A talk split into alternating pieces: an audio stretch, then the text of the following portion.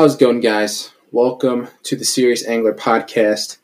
For those that are new to the show, the Serious Angler Podcast was created to highlight the dedicated and passionate anglers in our fishing community uh, to try and provide a platform for them to tell their story of you know how they got into fishing and where it's brought them to today. I uh, hope you guys enjoy the show. Um, you can watch it on YouTube at the Eichbert Outdoors channel. Uh, if you're not already, you can watch over there, or you can access the podcast on Spotify, Apple Podcasts, the Anchor app, the Angler app, uh, and many more different podcast applications. Appreciate you guys listening and enjoy the episode. So, in today's podcast, we have on Ben Schultes, who is a very good friend of mine, a guy I've known for a long time. Uh, we actually met at a Jon B meetup that was very local to us, and we figured, you know, why not? Let's go to it. And uh, we that's where we actually met out in the parking lot out there, and just kind of got to chatting and realized we're all local, and uh, that's kind of where it took off there. Um, so today we're going to have him on talk about trout fishing, um, also just a few different things because he fishes for so many different species. So I'm intrigued to, to talk to him about you know what interests him on that multi-species game. You know his calendar of events, I guess you should say, for what species he's going to go after certain times of the year. He's also a college bass angler for SUNY ESF, uh, where a few of my friends also fish.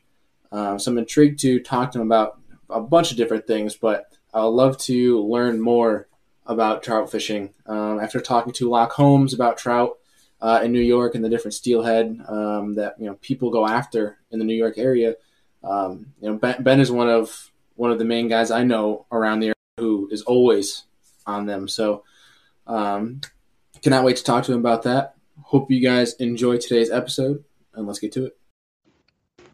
All right, we are recording. Ben, what is going on, my guy? How's it going? It's going well. It seems you're doing a lot better than I am right now. Yeah, I'm on, sitting on Sodus Bay right now. It's a beautiful sunny day where I am. you on them or what? So I'm struggling today. I've only got three in the boat, and I don't know. It's high sun. The fish are doing some weird stuff. I've caught them on a Ned rig, a jig, and a jerk bait so far. So I don't know really what's going on. Is there any chop at all, or is it dead, dead calm? It was glass this morning when I first got out here. Now there's a north wind picked up a little bit, so there's a slight mm. chop. Find that windy banks, man. Go check that jerkbait around. Yeah, I know. I just moved to a new spot. I'm gonna go for perch probably. Try to get a little dinner and then go for bass a little bit later. You're nuts. You're nuts, man. That's one of the things I'm to talk about uh, in this podcast. Before we get into that, you know, tell everybody, you know, listening, watching, you know, how'd you get into fishing and who's kind of the person that kind of ignited that passion in you? So I've been like listening to your podcast all along and I've been dying to like explain this part of my story, but I've really been fishing since I was like three years old. Um, I grew up on Lake Ontario. My grandpa um, was a huge smallmouth fisherman. Okay. And I was probably four, or five, or six. Me and my grandpa, he would take me out with Zebco fishing reels and, and anything. It didn't matter, like any bait, literally just worms. And we would go out on Lake Ontario and just absolutely hammer smallmouth all day long. I have pictures of me in diapers with like four pound smallmouth in my hand. so I gotta give it to my grandpa, man. He he got me into it from a really young age, and I've just always been hooked ever since. It's always special to go out with my grandpa even today, just because he's always been kind of just like my mentor through fishing. Like every time I catch some a big fish, I call him up, and he's always excited to hear it. And so it's pretty cool. Yeah, that's that's your roots, man. It's it's where it started. So it's always nice to go back to that. Yeah. Yeah. So it's it's pretty sweet. And, and you know, and one thing that I want to bring up is for people that follow you who or who don't follow you, your page is loaded with trout. So starting off, you know, with your grandfather being a smallmouth guy, how did you get into the trout trout deal?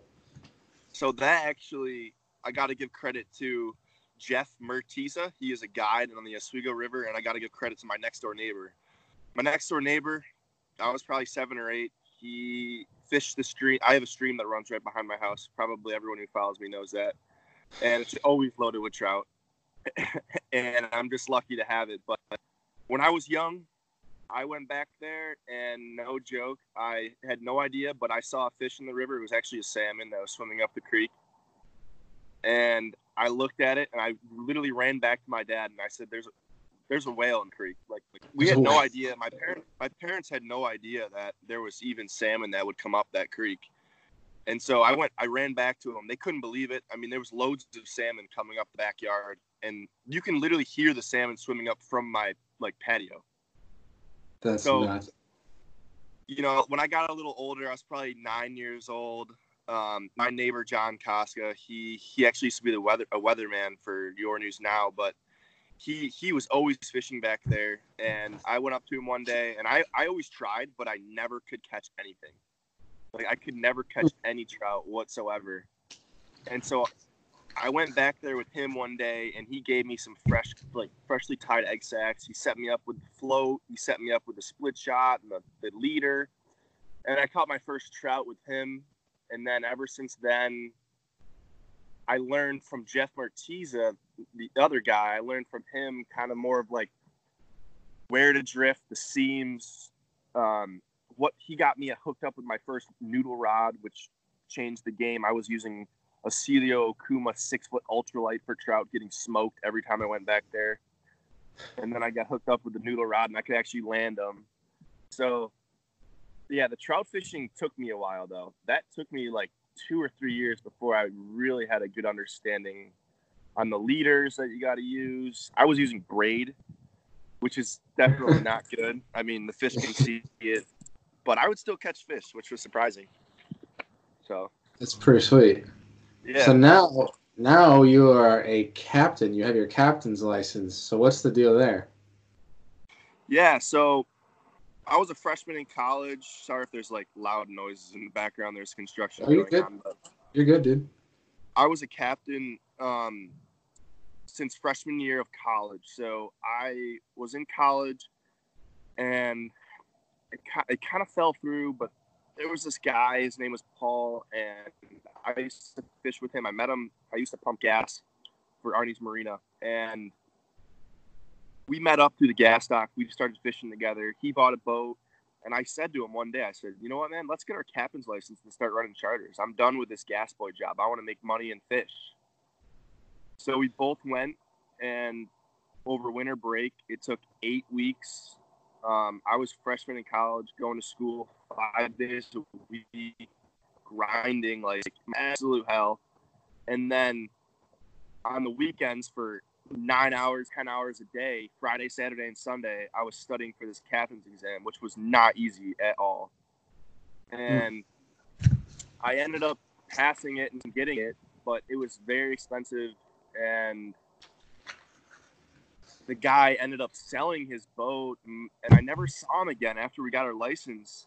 So it kind of left me in the dust. Like we never were able to run our business or anything, which was kind of tough for me. But um, so I really haven't had much business with my captain's license yet, just because I'm so busy with school. It's hard to like book trips, and I had some trips booked this spring, and of course with coronavirus, all that got shut down.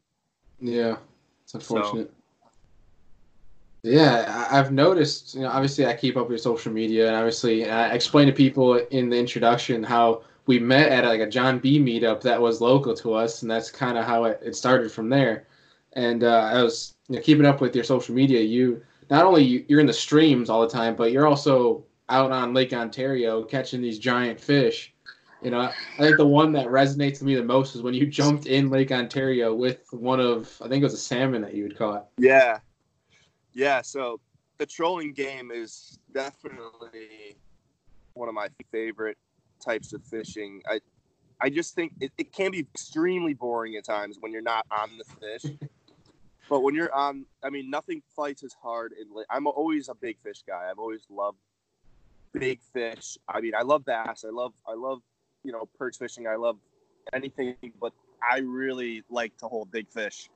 So going out in Lake Ontario, like literally right in my backyard, I literally can launch at Bear Creek, go out there, and catch 30 pound salmon is like it was unreal to me and i started at a young age like i was like six when think i caught my first salmon with my neighbor. And ever since then, I was hooked. I told my dad we opened bow, and we need to get downriggers on that thing. So we, I bought them. I worked for them, and I bought two downriggers. And the first time me and my dad went out, we caught nothing. The second time we caught, we didn't catch anything for a long time. And then we started to understand what was going on. And then it was just cool to like learn it. But it took a long time to learn the trolling game too.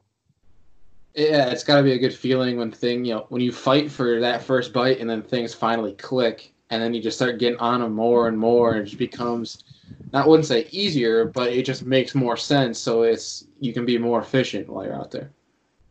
Yeah, and it's funny because like I see a lot of the a lot of kids that I fly fish with, um, especially from the Trout Bumps Club at at my school. They strictly fly fish. They don't they don't want to spin fish. They're against any sort of troll. Trolling's a no go, and people don't realize the difficulty, the, the complexity of trolling is out of control. I mean, there's so yeah. many factors that go into trolling that don't go into fly fishing that people don't understand. It's, I mean, you you literally can be on fish one day and not touch fish for a week, like not fit, like it's insane. Hmm.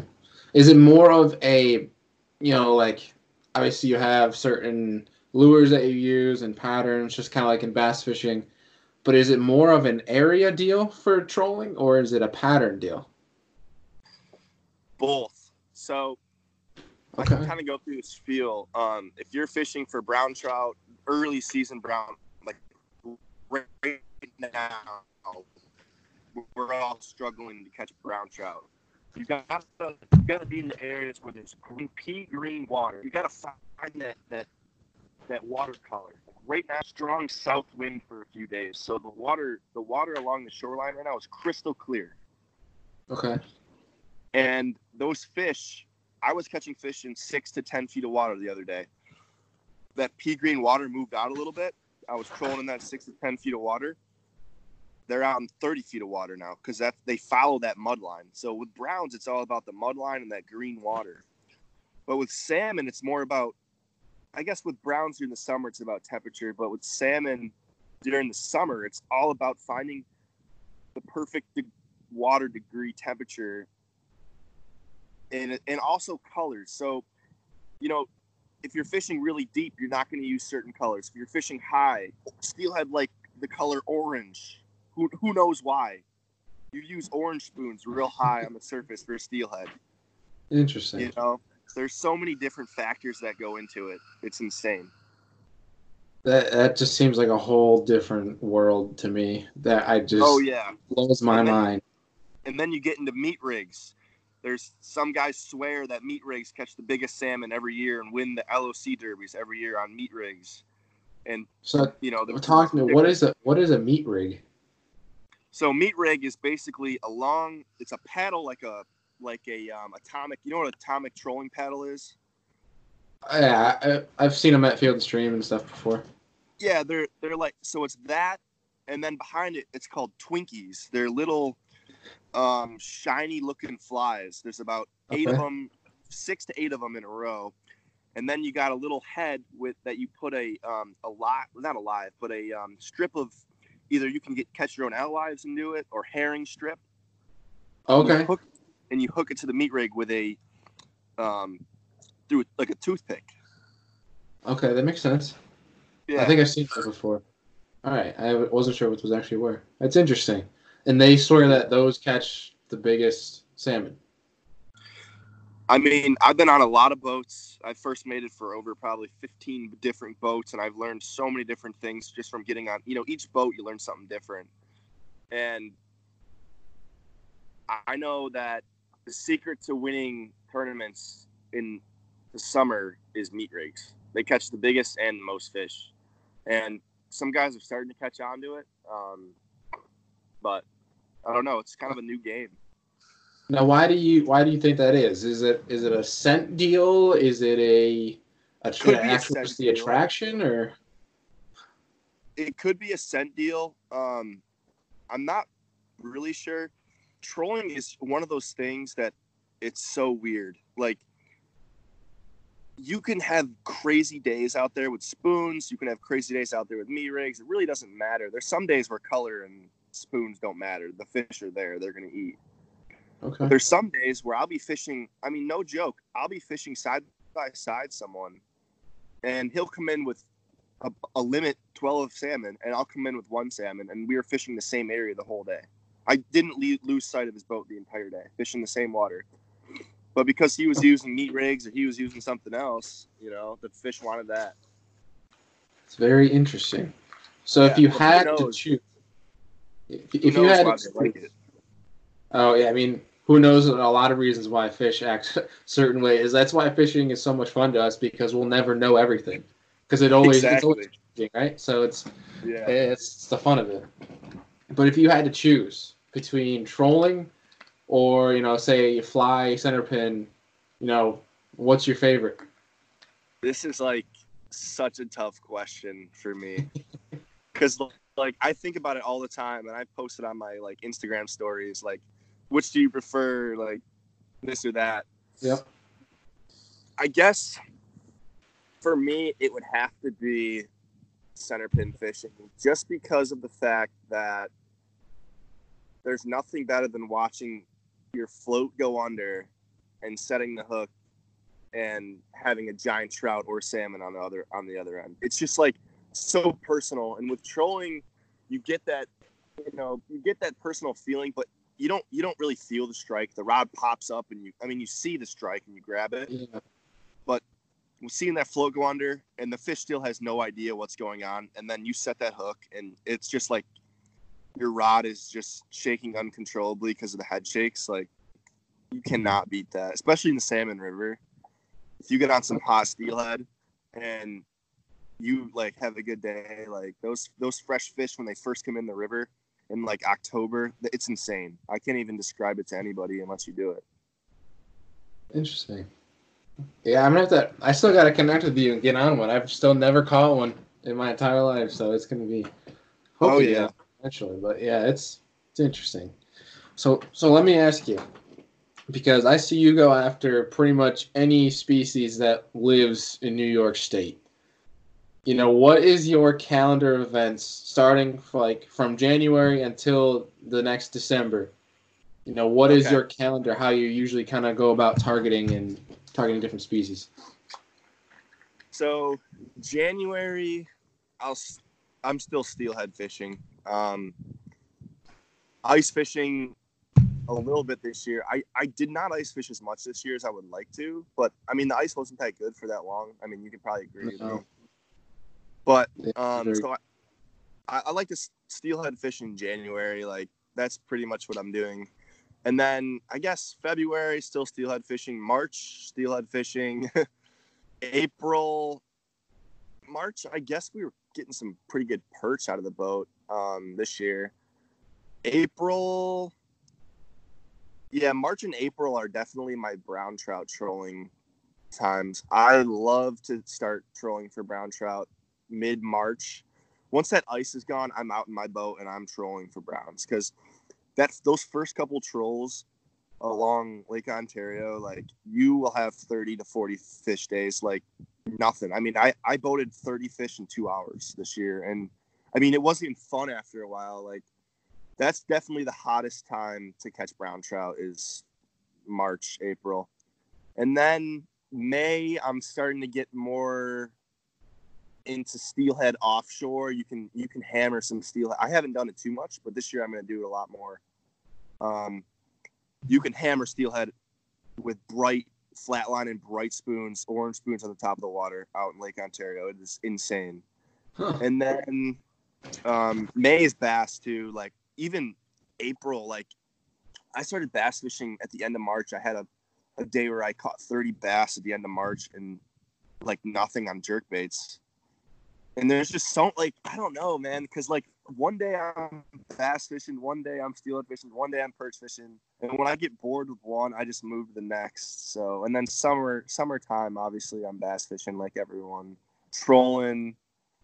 Um, I'll even do some night stuff for pike, but that's rare. I've I've really I really or bullhead too. I'll do a little bit at night, and then in the fall, September, end of August to September, I'm hitting the the salmon. They come in hot in the salmon river, and that is a blast. When you when you hook a fresh silver king at the end of August on the swing on the fly rod, it is like I can't even describe it to anyone. It's just one of those things. It's madness. October is steelhead. Like that's my favorite time of the year to catch steelhead because they come in from the lake and you catch your biggest steelhead in October because they come in with the salmon. okay. The biggest the biggest steelhead compete with the salmon, and the little steelhead can't chill with the big guys. But the big steelhead can. So you'll hook into a 25 pound king. You hook into, you know, I'll have 20 fish days on kings. And then next thing you know, you see this thing jumping, and it's a 15 pound steelhead. And it's Huh. like, holy cow, like where did that thing come from? So that's always fun. And then let's see, I'm I think I'm on October. November is this the salmon are pretty much gone in November. Cohos will come through end of October, early November. Sometimes you'll have insane coho days. And then December, you're pretty much I'm pretty much just fishing steelhead at that point. Huh. But That's that's crazy. And then you're just sneaking in bass now and then when you're not fishing for Dude, I- steelhead. I will admit my bat like I I I can put the hammer down on bass when I want to, but my early season bass game like right now is kind of weak. I'm I'm struggling out here. I see you guys pulling in 25 pounds on Cayuga, and I'm I'm mad jealous. I'll tell you right now, dude. I'm not very good early season either. It's it's. I wouldn't even say I'm good in really any season. I'm just trying to learn as much as I can. I mean, unless you're putting up giant bags consistently every month out of the year, you really can't say you're good at in certain seasons. You're just kind of like you're just better at certain you know seasons and tactics and certain scenarios. That's all it really comes down to. Everybody's got their niche. That's all it is. Yeah, I should have added to smallmouth fishing in beginning of August, um, middle of July in that area. Drop shotting rock piles, dude, and 30 feet of water. I love that is so much fun for a smallmouth. Oh, dude, I bet. That Do you ever run into any while you're trolling? Um, once in a while, my buddy caught six the other day, like all four pounds and above, trolling for browns. But I haven't, I haven't touched one this year except for bass fishing in the bay. Yeah, I- I'm just like I'm thinking like you're trolling like spoons or something. For instance, I feel like you got to run into run into them every now and then. You know. Yeah, you do once in a while, but it's very, it's pretty rare, man. I will say it's tough to catch smallmouth trolling. I don't know if the stick baits, if they like it on the bottom or what, but Interesting.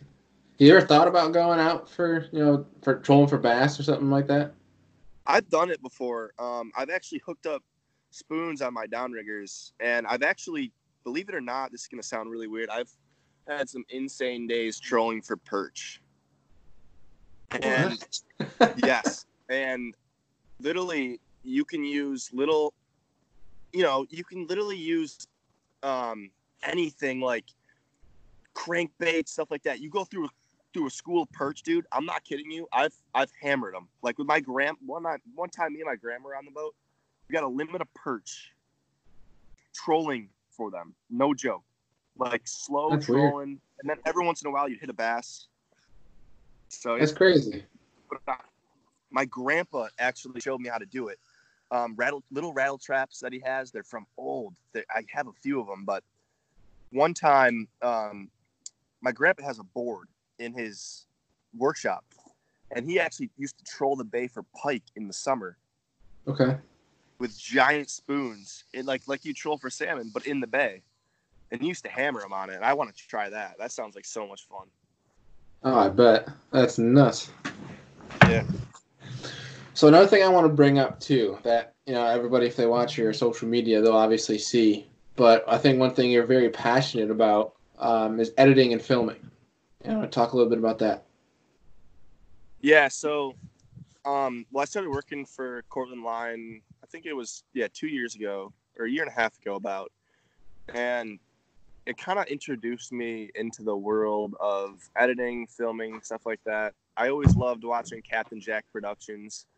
Um, obviously, I love YouTube, like Jon B. I'm more into like the cinematic stuff, like I guess like fly fishing magazine stuff like that.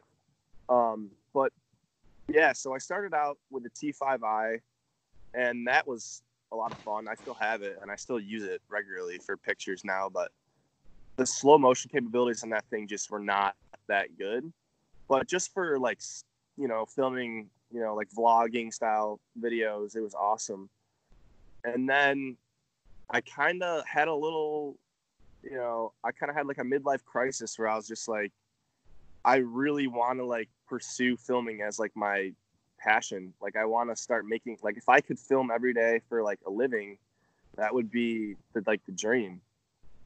So I talked to my boss from from Cortland and said, "Listen, man, like I really enjoy filming. I got Final Cut Pro, um, the editing software, um, and I just was like, you know what, like." Do, do you have any work for me? Like, can I start editing, you know, product videos? Can I start editing um, you guys going out fishing, stuff like that, and get paid to do it. And at first, it was kind of like, yeah, you gotta like prove yourself first, which obviously everyone has to prove themselves and filming. Yeah. You got to do a lot of work for free before you start actually, um, you know, making a profit off it. And I got lucky. I had a really good buddy named Rich Nicoletti who, you know, basically he was the in for me at Cortland, and I developed a good relationship with them. And now I'm making some of their videos, and it's pretty fun, man.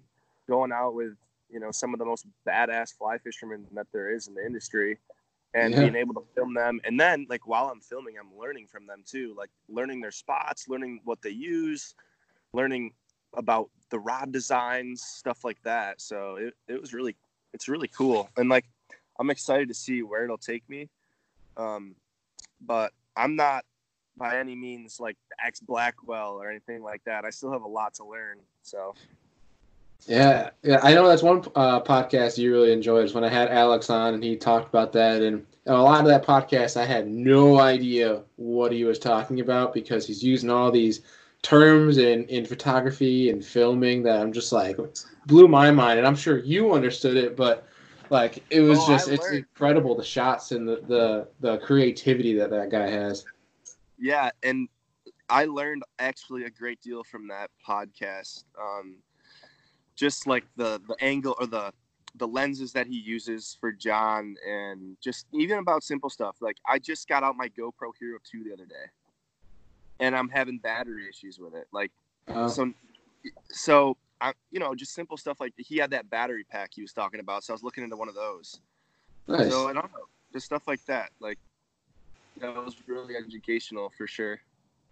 I'm, I'm definitely glad to see people are learning from it, from the different stuff, more than just myself. So that's pretty cool. And tomorrow, actually, I don't know if you know who Kyle Van Devere is. Yes, yes, I do. He's BP's cameraman. Really nice shots. Yeah, he's coming on the podcast tomorrow. I'm excited That's to have so him on. Yeah, so he, look out for that. Yeah, he does. He pretty much follows around all of you know does every adventure Palaniuk goes on. Yep. Um, yeah, so all his videos are pretty much Kyle's film. Like he follows him in his own boat when when BP goes out to tournaments and stuff, and so that's gonna be pretty cool to talk to him about that and his adventure, you know, behind the scenes of it. I'll tell you who sh- you should interview. Um, this McCoy. He is the new filmer for Scott Martin. Oh, I did. I met him at down at the classic. Did you really? That's so cool. Yeah. Yeah. yeah I was so... actually there was a huge line because we were across from P line and Scott was there, obviously talking to people, and I just like everyone was like all talking to Scott and everything, and I just went up to Billy and was just like talking to him just casually. You know, Billy's like the co-angler um, yep. with Scott, and uh, I was actually talking to him like, Billy, like, you're you're pretty dang funny. Like you should make your own podcast. That'd be hilarious.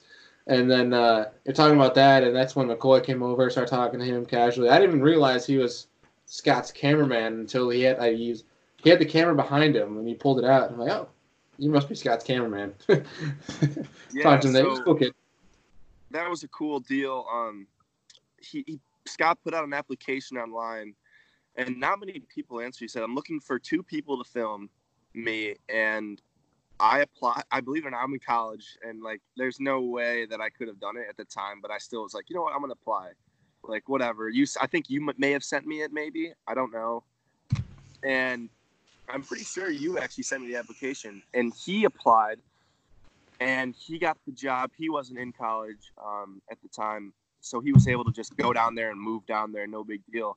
And then one day at nine in the morning, I get up and I got this number calling me, and I'm literally still in bed, and I answer it, and it goes, "Hey, it's Scott Martin," and I'm like, I'm like, I mean, like I, my voice is like still shaky from sleeping. I'm like, "Hello, like, hi Scott, like, how's it going?" And he's like, you know, I really, I really like your work. I sent him uh, "Sugar in the Salt" or Sh- "Sugar in the South," which is a video that I made about like um, sugar making down south and the sugar cane fields. It was pretty cool, and he really liked that one. So he he told me that he's like, yeah, I really would love to have you come down and you know work with me. And then I kind of told him, I'm like, oh man, like that would be so cool. Except I'm in college and I'm still trying to figure it out. And then he was like, well, maybe you could figure out a way to take classes online. And I'm like, oh yeah, totally. Totally gonna try to do that and try to figure it out, and it just never ended up working out, unfortunately. But hopefully, in, maybe in the future, but that no, um, but yeah, but at least you got your name out there though. That's pretty sweet. Yeah, so it was pretty cool just to even have that connection. But you got to apply for stuff like that. Oh, dude, one hundred percent. And that's that's a cool little industry that's becoming bigger now. Is as more of these you know, anglers get into the YouTube game, and as they grow bigger and bigger, and they have so many things on their plate that they have a need for these things, and they can afford to have these guys like yourself with them to to go and film. So that's a pretty cool little angle that not many people I think saw coming. So it's pretty sweet. Yeah, no, it's cool, and you know they're just regular guys. I mean, they they seem like all this and that, but I mean they they seriously just need someone there to film them. They they don't need anything special. They some some guys want to you know make all this money and stuff like that, and it's like you're not going to make a lot of money doing it you know, I would rather make minimum wage filming Scott Martin and make a living that way than, you know, have to work some nine to five job that's, you know, I don't like. You know what I mean? It's like yeah, hundred percent. Yeah, it's plus the experiences you get out of it are worth it. Oh yeah, unreal. This um, coronavirus is really shutting them down down south. All their boat launches are closed. I couldn't even imagine if they closed our boat launches. That would be awful. I don't think they would, just for the plain fact that I don't see anybody being stupid. I think the reason they closed them in Florida was because of people throwing parties out on these beaches and lakes and stuff like that, and that's just I think that's why that happened. But you don't see that in New York, pretty much because it's cold. no one wants right. to go out there and party and do that kind of thing. You know, the closest we're gonna get to that is that you know that perch gathering at Cayuga, and that's probably about it. But everybody seems to be keeping their votes. distance. Yeah, it was. Oh, dude, Saturday was ridiculous. I couldn't see past the boats. It was just a wall. It was an army. It was ridiculous. Uh, I never seen anything like it. But the last thing I want to bring up before we get to our the fun question segment to wrap it up um, is that you were also you're on uh, SUNY ESF's college bass fishing team. And there was, yeah. there was one time I wanted to bring up because you guys were what in fourth or fifth at the Potomac River. Yeah, we were in fourth. Yeah, talk, talk about that because you were on live. You were on FLW live. Yeah, so, so I'll just tell you the, the, the story here. So we um, qualified through Cayuga. Um, I think we were in tenth or eleventh place. We qualified for the national championship and we drove down to the Potomac River, pre-fished it really hard, and we were struggling while we were pre-fishing, and we did a lot of. I mean, me and my um, partner Pat Duran, his father is so helpful when it comes to these things. He is really he has a really good in with Bass University and the guys with Pete Gluszek and Mike Iaconelli and stuff like that. So we any tournament that we had, we first we call them and you know ask about you know spots, knowledge. We we print out a giant map of the entire lake. We put pins on it. We hang it on the wall. Draw lines. What times? We had a t- we had tide tables. Um, so we really spent a long time, but we were struggling, man. You know, during practice, we weren't catching a lot of fish. Um, but on day three of practice, there was this rock pile called Bitters Rock. And we were like, you know what? John, I, I, think his name was Joe Bitters. I don't know if it was John Bitters. Do you know if it was Joe or John? Do you know who I have is? no idea. I think it, I always mess this up, but I think it might have been John Bitters. He won the 1989 Classic on this rock pile. Okay. And ever since then, it's always been a famous community hole. But the last couple years, it filled in. So it wasn't good anymore. It wasn't a community hole. No one fished it. So I was like, you know what? Let's go hit Bitters Rock. Let's let's just try it. First cast, I pull like a four pounder off it. I'm like, oh my gosh, this is amazing. Second cast, my roommate pulls like a two pounder. Next thing you know, we're like, you know what? Let's just leave it. Let's not beat it up. So the next day, we're we got um, we're fishing. You know, day one of the national championships, and we have probably about 11 pounds in the boat. We had other spots that had fish. None of them were big. Um, we were basically on a dock pattern. We were on um, a, a log, like a flooded timber type pattern. And we're like, you know what? We got we got an extra hour. Let's go hit the Bitters Rock. We pulled two nice fish off there.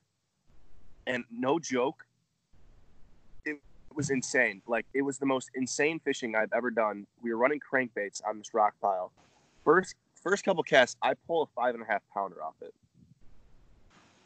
We net that one. We're scream, which we're so dumb. We're screaming, freaking out. Of course, there's boats in a creek right near it, and we're and then we're like, crap, we got to hold this fish low. Like we can't be like like screaming.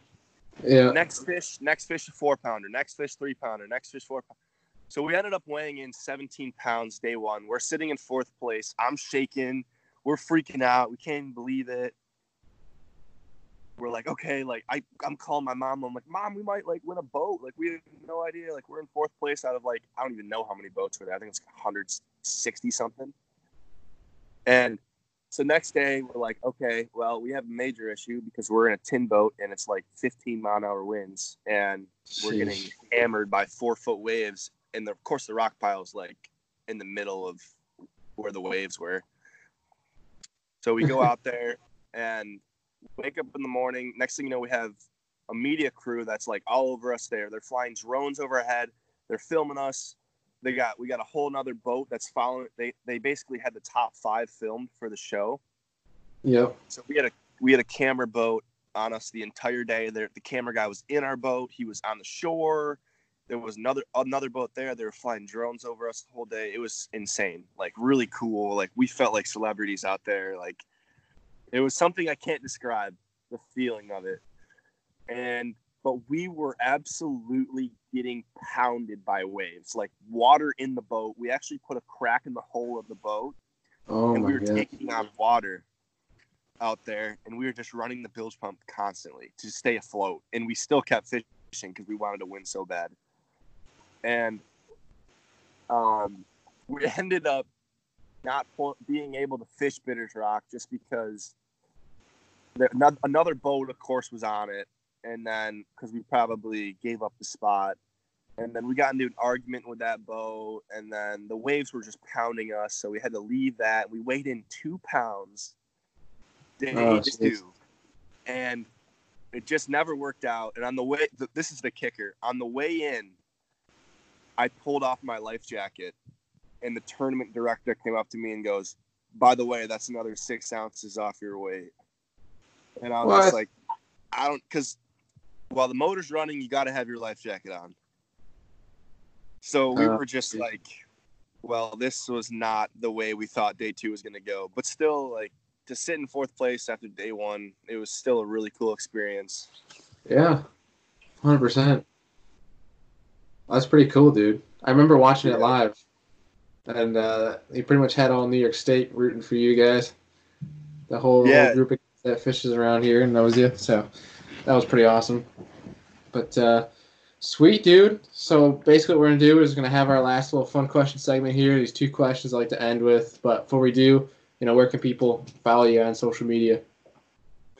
Um, so you can follow me, Captain underscore Schultes, S C H U L T S, on my Instagram, and then follow your drifts. It's um, follow underscore your underscore drifts, and then Fresh Fish Media on YouTube, which that's probably going to change to follow your drifts, just because um, I don't know. I like that slogan better, and that I've had that since I was in. I think I was 11. I have a YouTube channel with follow your drifts. So nice, perfect, dude. Well, everything will be linked down below for people to go and uh, give you a subscription and, and follow you on social media. But uh, I don't know. You you ready for these last two questions? Do, do are you familiar with the questions that I ask? Uh, somewhat, somewhat. All right, dude. So question number one: If you could invite any three people to have dinner, to sit down and pick their brain, who would they be and why? It could be anybody, past or present, and does not have to be fishing. Um, I guess the first person. I'm trying to think. I guess the first person would probably be Albert Einstein. I know this sounds really cliche and weird, but I have a fascination. I literally love like really deep thought about like the solar system, the galaxy, and I just always like he has like I, the other day I was looking at quotes online about um, Albert Einstein and just like the universe and like how people think and that guy was brilliant. I mean, I think anyone can understand that. Um, okay. I guess I like this, yeah, no, like, and I even made a TikTok video. I just got on TikTok the other day, and um, I even made a TikTok video about him the other day, and I put a quote on my TikTok, and it got a bunch of views, so it was kind of funny. There you go. Um, I guess the second guy would probably be. I'm trying to think here. These questions are always so tough mm-hmm. to think about. Um, yeah, like a child. I've always wanted to. I guess I've always wanted to talk to like Bob Marley. Like, is this, if this sounds really weird, but okay. um, he was also like one of those deep thinkers and like his view on life like i've always thought that you know everyone works a nine to five job and you come home and you know no one likes their job and this and that and he he like through his like music and stuff like that he was always like you know follow your dreams you know don't let you know negative energy get you down and that's like really been important in my life especially. Um, i've always like listened to his music and stuff like that just for just to learn like so many people are out there like preaching to young kids you have to go to college you have to do this you have to you know follow a career that's not gonna you know make you happy in life. And i that's why i pursue filming. Like even if it doesn't work out i still love doing it. I'm gonna do it forever. If something comes of it, it comes of it. And then the third person that i would interview would be gary vee because gary vee is something someone that i've always followed. Um, i know a lot of fishermen have followed him he is so smart when it comes to like even that ideology of thinking. He always has the correct way to put it that makes sense to me. And I don't know, I I literally like got on his texting app two or three times, like DM'd him like I have like ten DMs to him. He's never answered me or anything like that. but Gary Vee's listening to this, I would love to sit down and just have a conversation with Gary Vee. I like it. I, th- I think Gary Vee's been mentioned probably four or five times. He's one of the mo- more popular ones for that question. I know X Blackwell. I'm pretty sure he mentioned him too. I think so. But even his marketing, like, even his marketing ideology, like, he's so smart when it comes to, you know, putting yourself out there on Facebook or Instagram, stuff like that.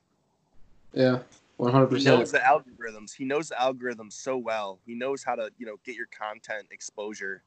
So it's really interesting to me study that kind of stuff. You know, what gets you views on YouTube, what gets your Instagram page out there, stuff like that. It can really change your life. Yeah, no, one hundred percent. That's a that's a power three right there. Gary Vee, Marley, and Einstein. It's a, it's a power trio. Yeah, I mean, Marley's kind of like one of those things that's just like I don't know. Like they all have Gary Vee, Bob Marley, and um, who, who did I say the first guy was? Or um, Einstein. Einstein. Those three people have like the deepest thoughts about life out of anyone that I know. Like out of any famous person I know. So like I just like that kind of stuff. Okay. I like it. I like it. So last question. Well, we're gonna wrap up the podcast right here, and it's plain and simple. Just your favorite fishing memory. Um, my favorite fishing memory. This is super simple for me. Um, I caught a 180 pound tarpon at one in the morning in Islamorada, Florida, on a giant blue crab. We went out at one in the morning. Um, I actually, it's a super interesting story. I met the guy fishing for steelhead one day, um, and he basically told me, I said, "Hey man, like I met him. We were both crushing fish. We probably caught 50 steelhead." And he said, "Hey man, I'm actually a guy down in Florida. I come up for two months just to steelhead fish on my off season." And I said, "No way! Like seriously?" I'm like, he had an Instagram page called Real Attack Charters, John Costanzo, and I was like, "No way!" So I followed him, and he said, "Yeah, dude, if you ever want to come down and film with me and go tarpon fishing, you know, hit me up." And of course, I'm like, "When am I ever going to be in the Keys to do it with this guy?" Yeah. And I called my grandma, and my grandma called me the next couple of weeks and said, "Hey, do you want to like come down to Florida? Well, I got a little trip planned. You can come down. I'll fly you down, and uh, me and your grandpa really want to go to the Keys." I was like, "Seriously?" So I called this guy up. He was. Uh, we set it up like months in advance, and we went out at one in the morning. I mean, we were driving through the Everglades, like, or not, I guess the mangroves, um, not the Everglades, but we were driving through the mangroves at one in the morning in the pitch black darkness, dude. Like some of the channels we were going through were two foot deep and only as wide as the boat. At in the pitch black darkness, he memorized the routes with a flashlight. Jeez. So that was an adrenaline. It was an adrenaline rush just to get there. I thought I'm sitting in the front of the boat like we're gonna hit the shore or something, and then we get Yeah. there and it took me over an hour to get it in. It was just unreal. Dude, that's legit. that's crazy. Yeah, that must have been a blast. Oh my gosh! I mean, we were using floats with big crab, and you just chuck it out um, near these bridge pilings, and I mean, it's not even like it's like your car just got hooked, or I mean, your rod just got hooked up to a semi truck, and someone just started driving at 60 miles an hour. That's the only way I can describe it. And they jump. They call them the salt. I guess I like them so much because they call them the saltwater steelhead.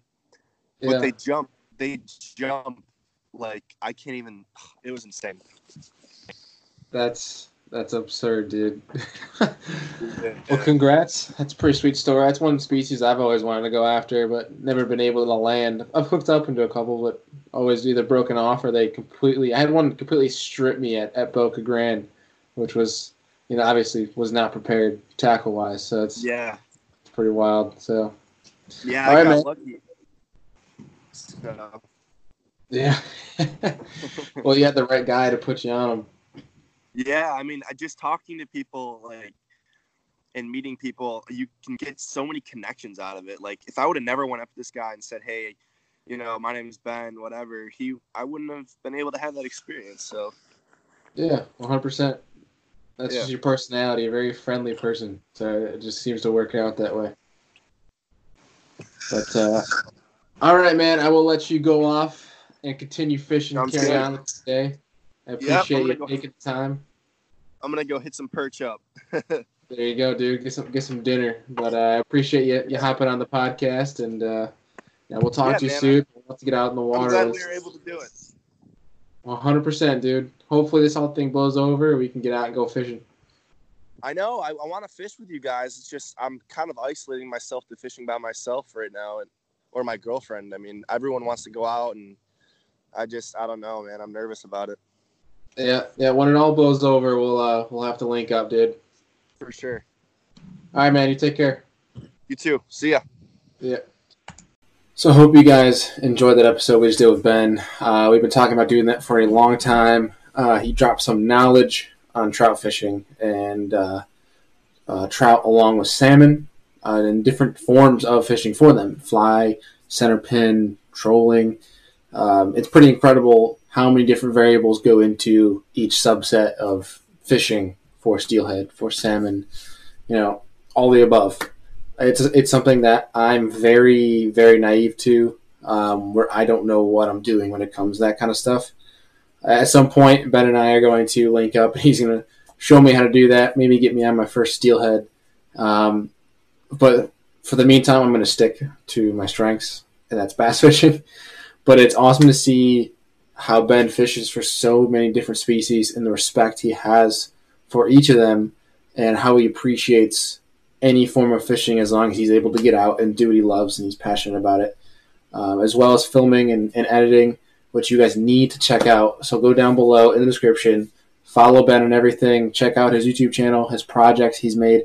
It is high quality stuff, uh, so much that even Scott Martin wanted to reach out and, and have him work for him. So again, go follow him. You guys will not be pissed. I hope you enjoyed today's episode. Uh, if you're not already, subscribe to the Egbert Outdoors YouTube channel. And then you can also find us on Apple Podcasts, Spotify, Anchor app, the Angler app, and uh, pretty much any podcast application. So again, thank you guys for watching for and for listening. see you guys next time. Hey guys, I just want to say thank you for listening to my podcast in its entirety.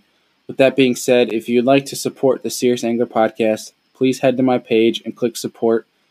Any amount really helps me be able to create content for you guys and also helps me, you know, pay the bills, which gives me more time to make podcasts for you guys. Thank you guys again for listening to the Serious Angler podcast, and we'll see you guys next time. Well, that was an awesome show. Hope you guys enjoyed it.